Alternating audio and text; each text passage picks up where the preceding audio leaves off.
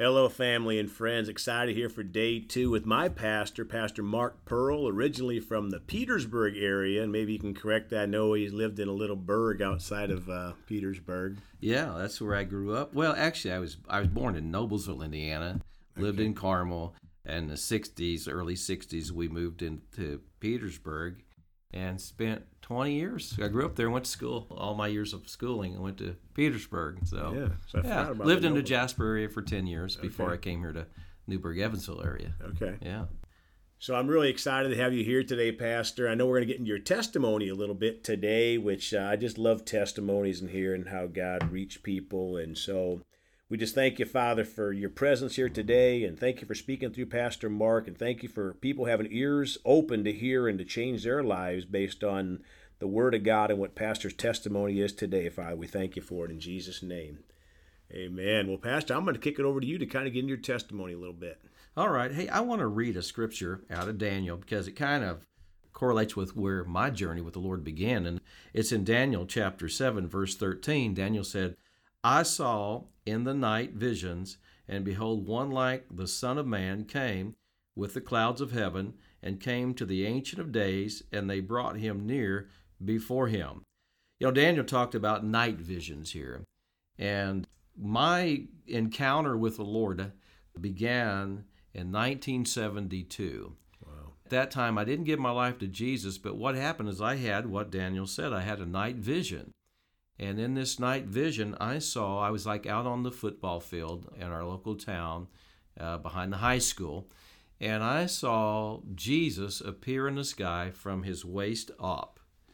And he just spoke four words, Brother Greg. He said, I'm coming back soon. And then that was that was it. And you know, I've thought about when I read in the book of Revelation, where John said his voice is as the sound of many waters. Mm-hmm. I thought about that years later when I read that scripture because it's like when the Lord said that to me, I'm coming back soon, it was like his voice just filled everything. It was like Niagara Falls. It just was astounding.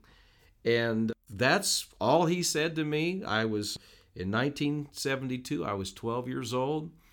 You know, I didn't give my life to Jesus then, but it marked me. I mean, I knew Jesus was real. I'd had an encounter with him. Yeah. And so, you know, all through my life, when I always, that was always, I think, just something that kind of kept me from going over the edge, you know. Were you at home in bed at that time sleeping? You had this vision? Do you remember where you were at physically? Yeah, I was home, but it wasn't a dream. You know, when you look in the Bible, it talks about dreams, it talks about visions. Daniel called it a night vision. So it's like, it's kind of like, you know, it, in Matthew uh, 120, it says, The angel of the Lord appeared to Joseph in a dream. So the angel, it wasn't just like a regular dream. The angel actually appeared to Joseph. Okay. And this wasn't like a like a regular dream. It was like a night vision. Yeah. And that's what Daniel called it here, and that's what I've always called it is night vision. So it was like it, it was so you know it's so dimensional, so real, and I, I look back now and I think, well, why did God do that? And I think, well, the reason was is because He marked my life. He creased my life that day, and even though I went on to live in drugs, a life of drugs and alcohol, I still couldn't get out of my mind the fact that the Lord told me Wow. I'm coming back soon. Now that was 50 years ago. Yeah. If he said that 50 years ago, I don't think we have a whole lot of time left, you know. Wow. Now, you know, I, I mean, you know, I'm I'm a young kid, but I still got the sin nature in me. I need to be born again, you know. Yeah. And I know you like a couple of my stories as a kid. I do. Yes, Yeah. please. So I'll tell them, you know. you know, when I was a kid, when I was four years old, I remember laying on the bed at home, you know, in mom and dad's bedroom, and I had found two copper wires. And I guess they were something dad had been using, you know. And so I have those wires, and I'm I'm laying over the bed, and I've got them near the wall outlet, the electrical outlet, and I'm I'm real close to that. Mom walks in the room, and she says, "Don't you dare stick those in that outlet." Well, as soon as she left the room, I stuck them in. and I want to tell you, it was a shocking experience. And I've never done that since. I learned a valuable lesson, you know. You know, because it's kind of like you know, as a kid, you, you, know, even though even though you know you're not to the age of accountability, you know, you still have that rebellion in you, you know, and you have to be born again to get that out of you. And I know another one you you like for me to tell. Yep. And it was really stupid, but it was like I was I was probably around four years old at the time. I guess I needed a lot of help when I was four years old. You hear about the terrible twos? Sounds like I had the terrible fours. But I remember getting angry at mom and dad, and um, we lived in a small town, you know, and thank God we did. I went out and laid out in the street. And my dad, when he saw that, he came taking big steps out there and he got me out of that street. And he, you know, he kind of adjusted my attitude that day, you know. but, you know, uh, as I grew, you know, as I got to be 13 years old, I started, I used drugs for the first time I was 13 years old. At 13 years old, I smoked marijuana for the first time and then began drinking at 15. It's amazing how easy it was for 15 year olds to get alcohol in those days. It may still be, I don't know, but it was just remarkably easy to get it. Yep. And, uh, you know, I began drinking and, and began to you know go that lifestyle so it's like the devil kind of got a hold of me at a really young age but i still think that this what i call a night vision because that's what daniel called it you know throughout daniel in different chapters he talks about visions of the night Yep. he doesn't call them dreams because they're more vivid they're more real than a dream Yep. and uh, I still re, still have I still had that you know in me. I never told anybody about it. I never told my parents about it. I never told anybody else about it. It's like I, I just didn't discuss it until after I gave my life to Jesus Christ, and then I talked about it. But till then, I never talked about it. It was just something that happened, Wow. and yet it marked my life. You know, it marked my life, and God used that and other things, you know, to keep me from going over the edge, as it were because I got heavily involved in drugs. I mean, every kind of drug you can think of. I mean, you know, from LSD to cocaine, you know, everything you can think of. We did it. Hashies, you know, of course, marijuana, PCP, angel dust, all kinds of acid.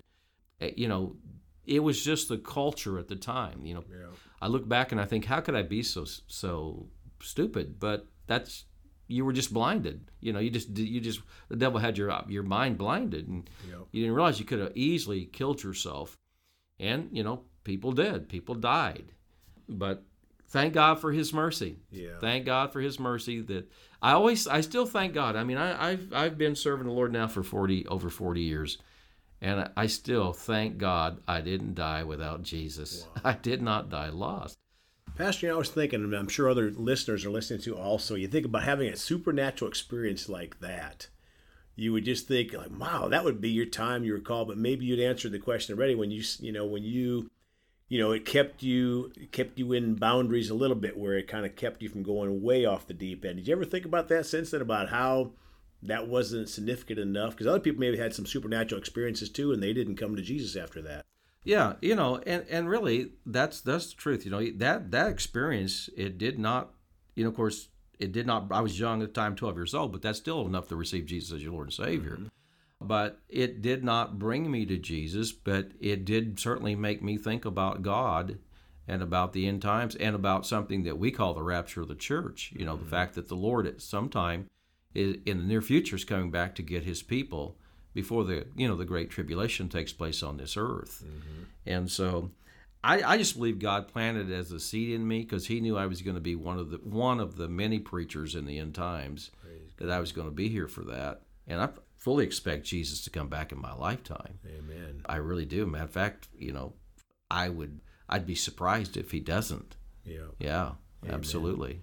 Well, we don't want to leave it here at the uh, pastor into this drug problem, but thank God he got into the ministry. And we're going to get into it tomorrow into kind of pastor, uh, you know, how you gave your heart to the Lord. But if you would Yeah. please, maybe there's people out there today listening that um, you don't know Jesus, and maybe you've got a, a vice like drugs or alcohol or porn or something rather that's got you gripped and just believing for hope for you. Yeah, you know, people can think that because they have those vices that God's against them. Oh no, He's for you. He wants you set free. You know, He loves you.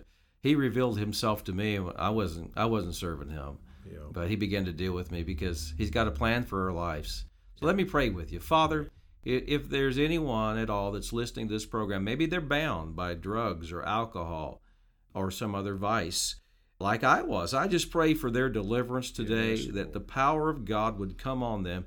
Jesus would reveal himself to them, and they'd have a, an Apostle Paul on the road to Damascus experience this day. Listen to this broadcast and know that God's for them, not against them, and they would receive Jesus as their Lord and Savior. If you've never have, just ask Jesus to come into your heart and your life right now and to save you and to cause you to be born again and then go find a good church in Jesus' name. Amen. Amen. Well, thank you, Pastor. Looking forward to tomorrow. And uh, we sure love all of our listeners. And if you want to contact the church, you can do so at myoasischurch.com or you can call the church at. That number, office number is 812 476 5440.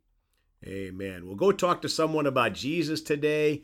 And remember, Jesus thought about you on the cross at Calvary.